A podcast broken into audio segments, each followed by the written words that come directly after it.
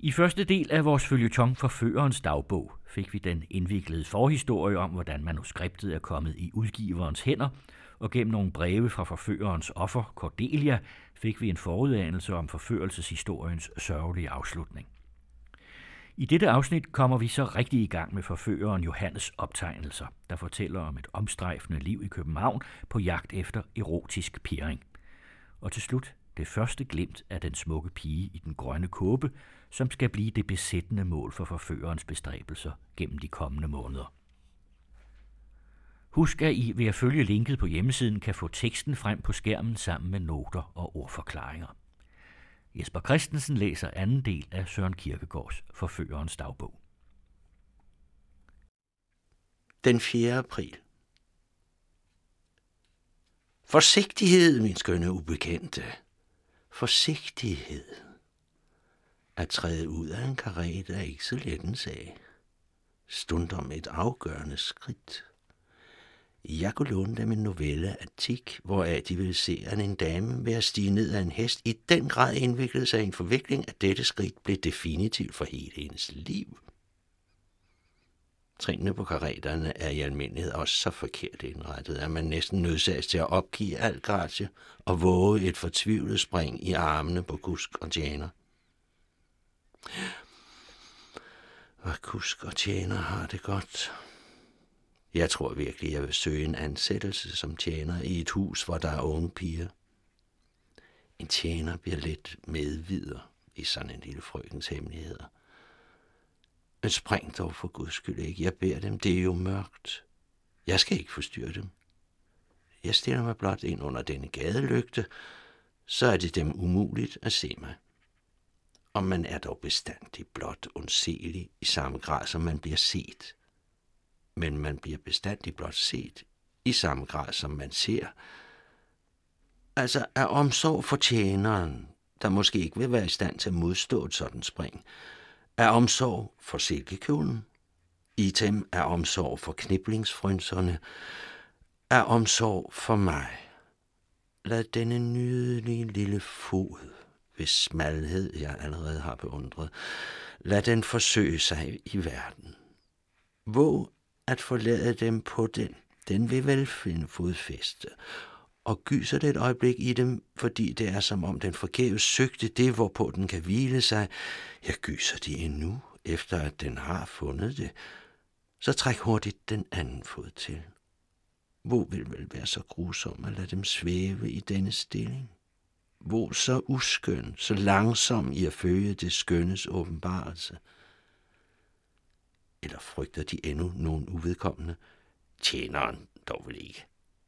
Mig? Af heller. Så jeg har jo allerede set den lille fod, og da jeg er naturforsker, har jeg af Cuvier lært deraf med sikkerhed at gøre slutninger. Altså, rask til! Hvor denne angst forhøjer deres skønhed. Dog angst er ikke skøn i og for sig, den er det kun, når man i samme øjeblik ser den energi, der overvinder den. Således. Hvor fast står nu ikke denne lille fod? Jeg har lagt mærke til, at piger, der har små fødder, i almindelighed står fastere end de mere pedestriske storfødede. Hvor kunne du tænke det? Det strider mod al erfaring. Man løber ikke nær så let fare for, at kjolen bliver hængende, når man stiger ud, som når man springer ud. Men så er det jo altid betænkeligt for unge piger at køre i karet. De kom til sidst til at blive i den. Kniblingerne og strimlerne er forlorene, og dermed er den sag forbi. Der er intet menneske, der har set noget. Der viser sig rigtig nok en mørk figur indsvøbt ind til øjnene i en kappe. Man kan ikke se, hvorfra han kommer. Den lygte skinner egentlig i øjet. Han passerer dem forbi i det moment, da de vil træde ind ad gadedøren. Netop i afgørelsens sekund styrter et sideblik sig over sin genstand. De rødmer. Barmen bliver for fuld til at kunne udgyde sig i et åndedrag.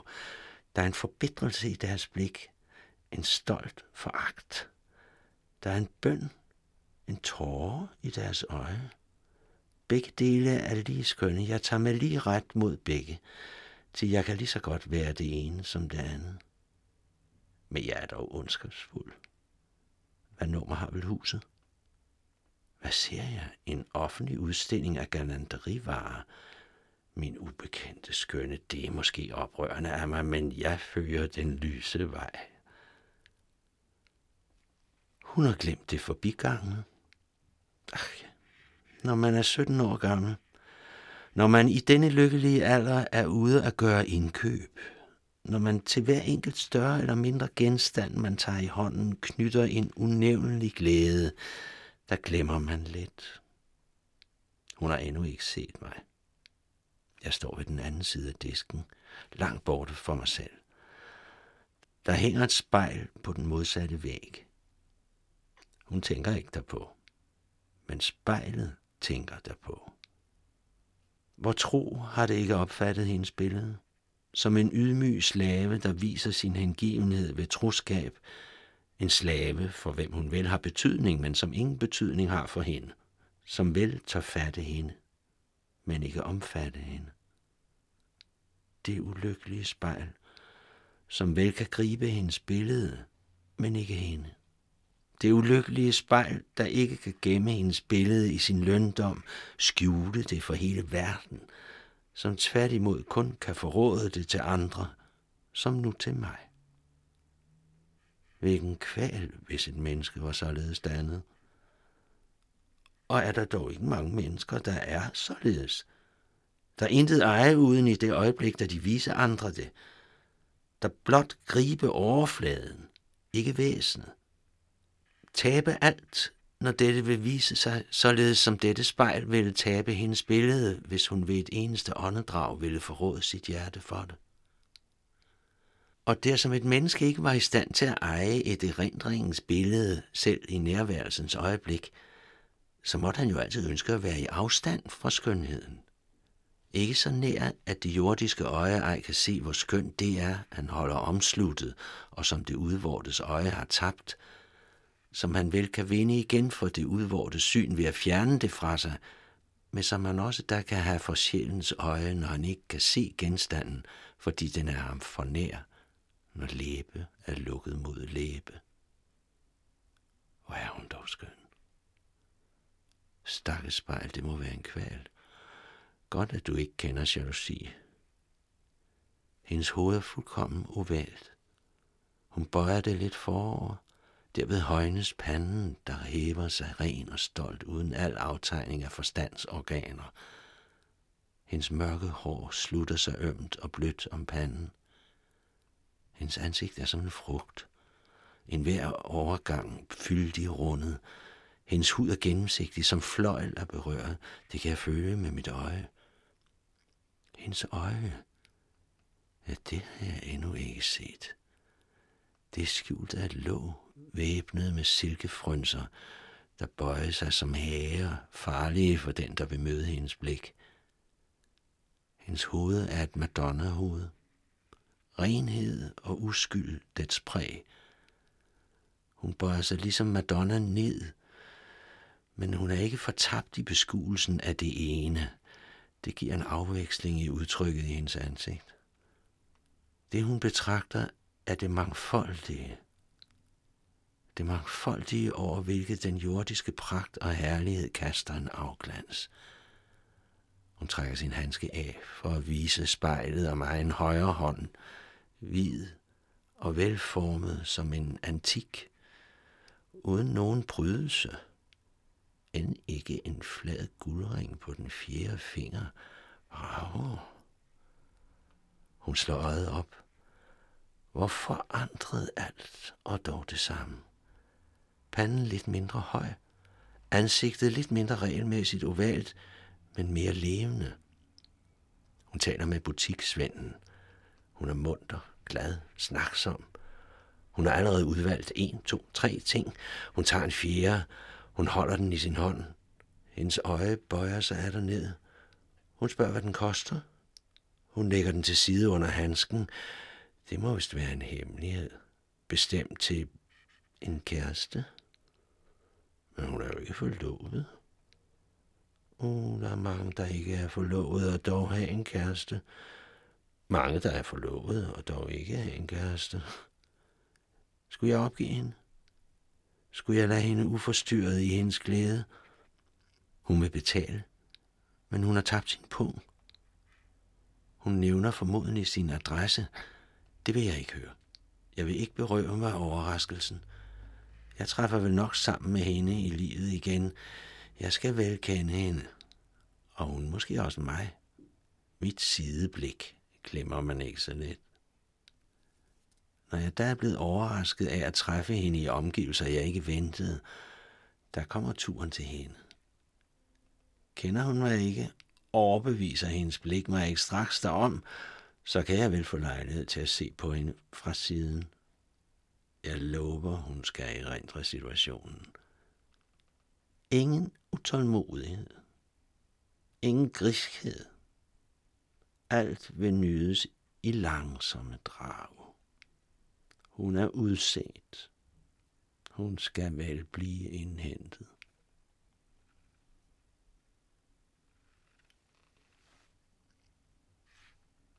Den femte. Det kan jeg lide. Alene om aftenen på Østergade. Jeg ser nok tjeneren, der går bagefter. Jeg tror ikke, at jeg tænker så ilde om dem, at de vil gå ganske alene. Jeg tror ikke, at jeg er så uerfaren, at jeg i mit overblik over situationen ikke straks har observeret denne alvorlige skikkelse. Men hvorfor dog så hurtigt? Man er dog lidt angst.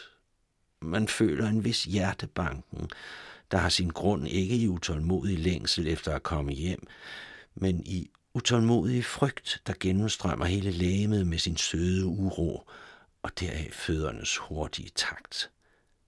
Det er dog prægtigt, ubetaleligt, således at gå alene. Med tjeneren bagefter.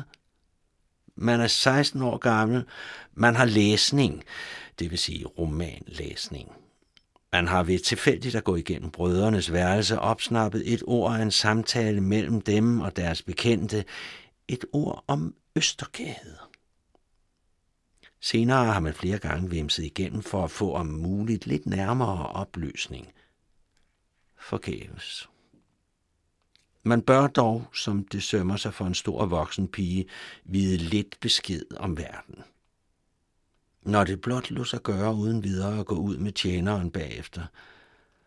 Ja, jeg takker. Far og mor vil nok sætte et artigt ansigt op. Og hvilken grund skulle man også angive? Når man skal i selskab, så er der ikke lejlighed dertil. Det er lidt for tidligt. Til jeg hørte August sagde klokken 9.10 når man skal hjem, at det er for sildigt, og som oftest kan man da have en kavaler trækkes med. Torsdag aften, når vi tager fra teatret, var i grunden en ypperlig lejlighed. Men så skal man altid køre i karet og have fru Thomsen og hendes elskværdige kusiner pakket ind med. Kørte man endda alene, så kunne man lade vinduet gå ned og se sig lidt om. Dog unverhoft kommt oft. I dag sagde mor til mig, du bliver vist ikke færdig med det, du syr til din fars geburtsdag. For at være ganske uforstyrret, kan du gå hen til tante Jette og blive der til te-tid. Så skal Jens hente dig. Det var egentlig slet ikke så behageligt budskab, for hos tante Jette er der yderst kedsommeligt. Men så skal jeg gå alene hjem klokken 9 med tjeneren. Når Jensen kommer, så må han vente til et kvarter til 10, og så afsted. Blot jeg måtte møde min herbror eller herr August. Det var dog måske ikke ønskeligt. Så skulle jeg formodentlig følges hjem. Tak må vi helst være fri. Friheden, men der som jeg kunne få øje på dem, så de ikke så mig. Nu, lille frøken, hvad ser de så? Og hvad tror de, jeg ser? For det første, den lille møtse, de har på, den klæder fortræffeligt og harmonerer ganske med hele deres optrædens hastværk. Det er ingen hat, det er heller ingen hue, snarere en art kyse. Men den kan de umuligt have haft på i morges, da de gik ud. Skulle tjeneren have bragt den? Eller skulle de have lånt den af tante Jette? De er måske inkognito. Sløret bør man heller ikke lade falde helt ned, når man skal anstille jagttagelser. Eller er det måske ikke et slør, men blot en bred blonde. I mørke er det umuligt at afgøre, hvad det end er. Den skjuler overdelen af ansigtet. Hagen er ret smuk. Lidt for spids. Munden lille åbner sig. Det kommer af, at de går for stærkt. Tænderne hvide som sne. Således skal det være. Tænderne er af yderste vigtighed. De er en livvagt, der skjuler sig bag læbernes forføreriske blødhed. Kinden blusser af sundhed. Når man bøjer hovedet lidt til siden, er det vel muligt at trænge op under dette slør eller denne blonde.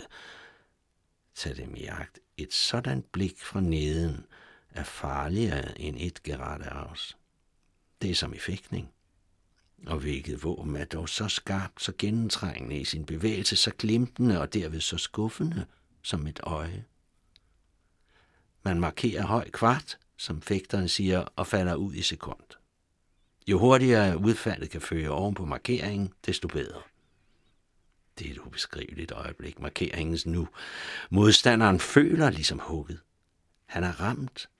Ja, det er sandt. Men på et ganske andet sted, end han troede. Ufortrøden fremad går hun, uden frygt og uden lyde. Er dem dog jagt? Der kommer et menneskehist. Slå sløret ned. Lad ikke hans profane blik besmitte dem. De har ingen forestilling derom. Det ville måske blive dem umuligt i lang tid at glemme den modbydelige angst, med hvilken det berørte dem.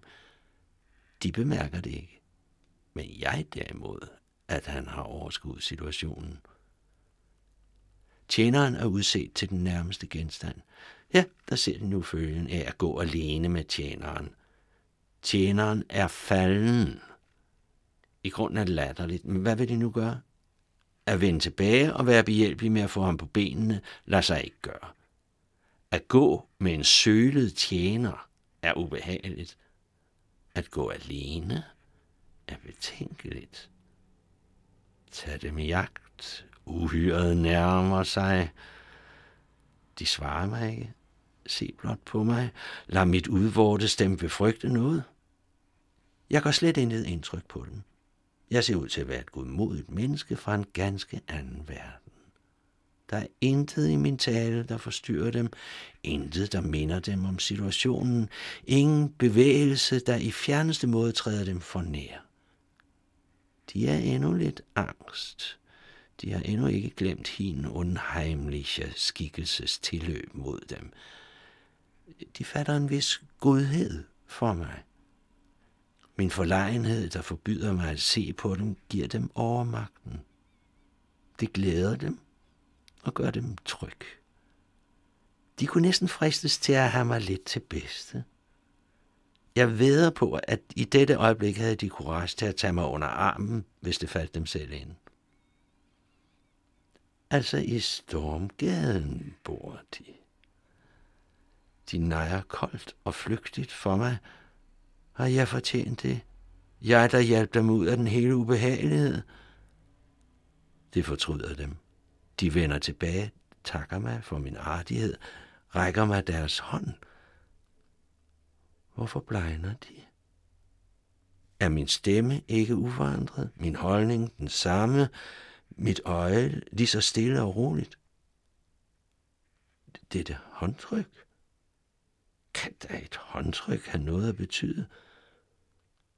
Ja, meget. Så meget, min lille frøken. Inden 14 dage skal jeg forklare dem alt. Indtil da forbliver de i modsigelsen. Jeg er et godmodigt menneske, der som ridder kommer en ung pige til hjælp, og jeg kan til lige trykke deres hånd på en intet mindre end godmodig måde.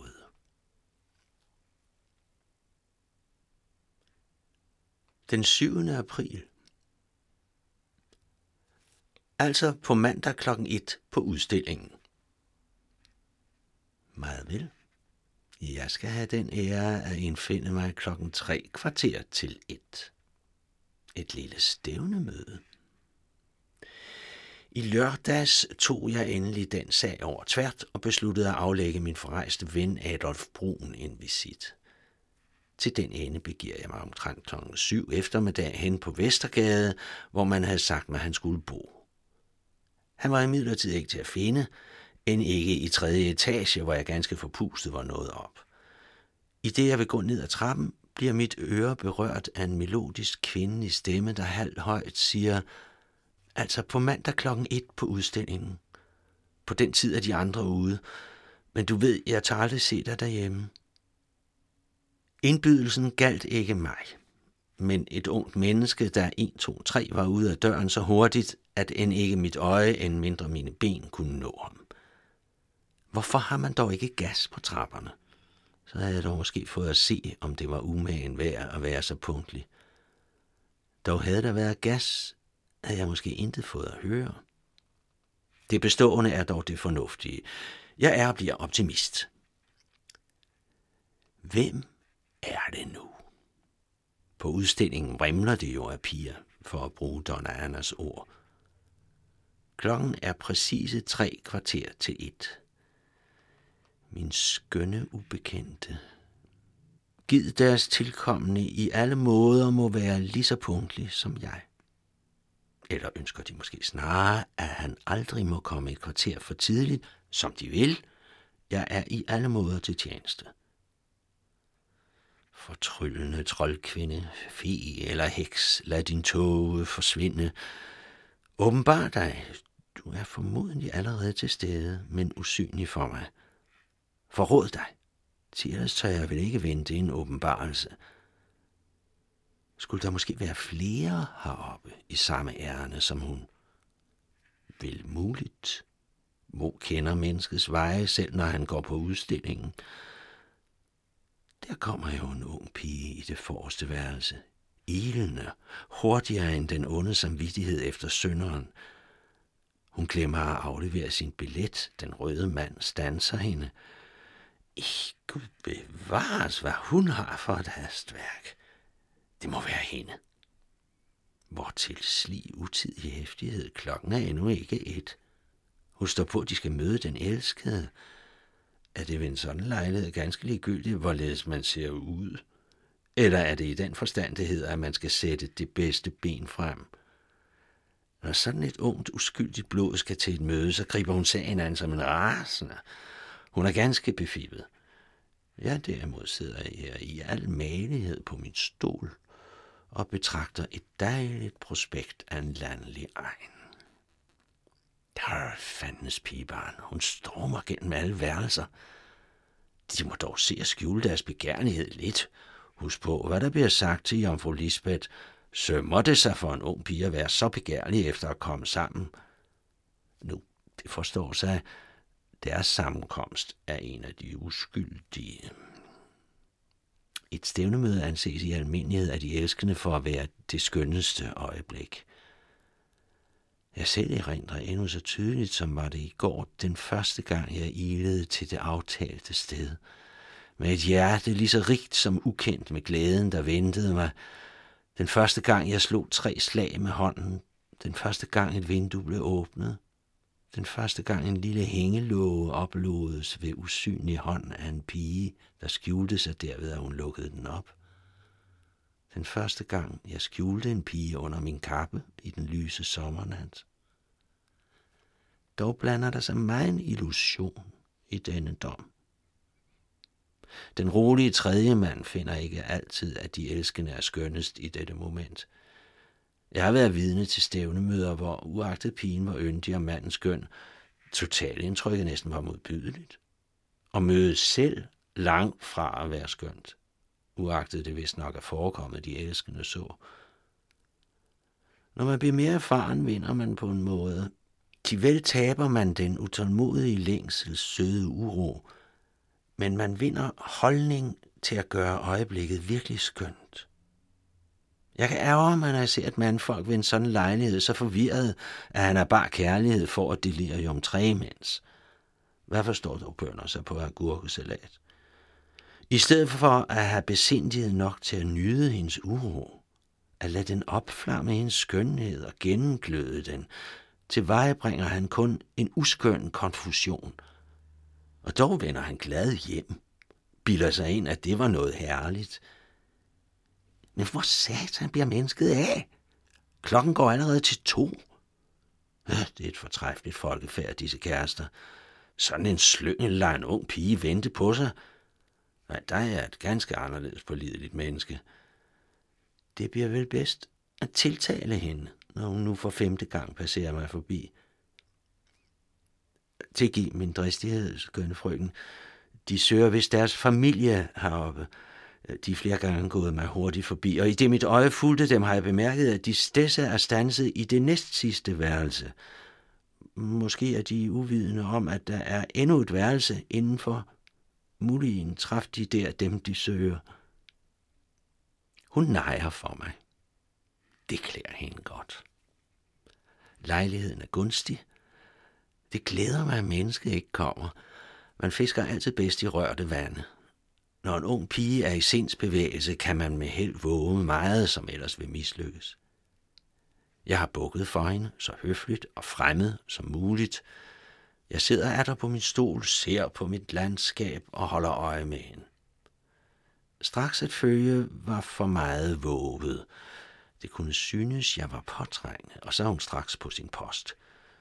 Nu er hun i den formening, at jeg tiltalte hende af deltagelse, og jeg er velanskreven. Der er ikke en sjæl i det inderste værelse, det ved jeg godt. Ensomhed vil virke gavnligt på hende. Så længe hun ser mange mennesker omkring sig, er hun urolig. Når hun er ene, bliver hun vel stille. Ganske rigtigt. Hun bliver derinde. Om lidt kommer jeg en passant til. Jeg har ret til en replik endnu. Hun skylder mig så godt som en hilsen. Hun har sat sig ned. Stakkels pige. Hun ser så vemodig ud. Hun har grædt, tror jeg. Eller i det mindste har haft tårer i øjet. Det er oprørende. At volde en sådan pige tårer. Men vær rolig, du skal blive hævnet. Jeg skal hævne dig. Han skal få at vide, hvad det er at vente. Hvor er hun skøn, nu da de forskellige kastevinder har lagt sig, og hun hviler i en stemning. Hendes væsen er vemod og smertens harmoni. Hun er virkelig indtagende. Hun sidder der i rejsetøjet, og dog var det jo ikke hende, der skulle rejse. Hun tog det på for at vandre ud efter glæden. Nu er det en betegnelse af hendes smerte, til hun er som den glæden rejser fra. Hun ser ud som tog hun for stæsse afsked med den elskede. Lad ham fare. Situationen er gunstig. Øjeblikket vinker. Nu gælder der at udtrykke mig således, at det ser ud som var jeg i den formening, at hun søgte sin familie eller et selskab heroppe. Og dog til lige så varmt, at hvert ord er betegnende for hendes følelser, så får jeg lejlighed til at snige mig ind i hendes tanker. Ach, giv fanden havde den slyngel. Kommer der ikke en menneske anstigende, der uden alt tvivl af ham? Nå, se mig til den, Klorian. Nu da jeg lige har fået situationen, som jeg ønskede den. Ja, ja. Lidt bringer man vel ud deraf. Jeg må tangere deres forhold. Få mig anbragt med i situationen. Når hun får mig at se, kommer hun uvilkårligt til at smile over mig, som troede, at hun søgte hendes familie heroppe, mens hun søgte noget ganske andet. Dette smil gør mig til hendes medvider. Det er altid noget. Tusind tak, mit barn. Dette smil er mig meget mere værd, end du tror. Det er begyndelsen. Og begyndelsen er altid det sværeste. Nu er vi bekendte. Vort bekendtskab er grundet på en pikant situation. Mig er det indtil videre nok. Mere end en time til bliver de vel næppe heroppe. Om to timer ved jeg, hvem de er. Hvorfor tror de ellers, politiet holder mandtalslister? Carsten Farag havde tilrettelagt, og de kommende tre måneder bringer vi hver uge et nyt afsnit af Forførerens dagbog i Jesper Christensens oplæsning.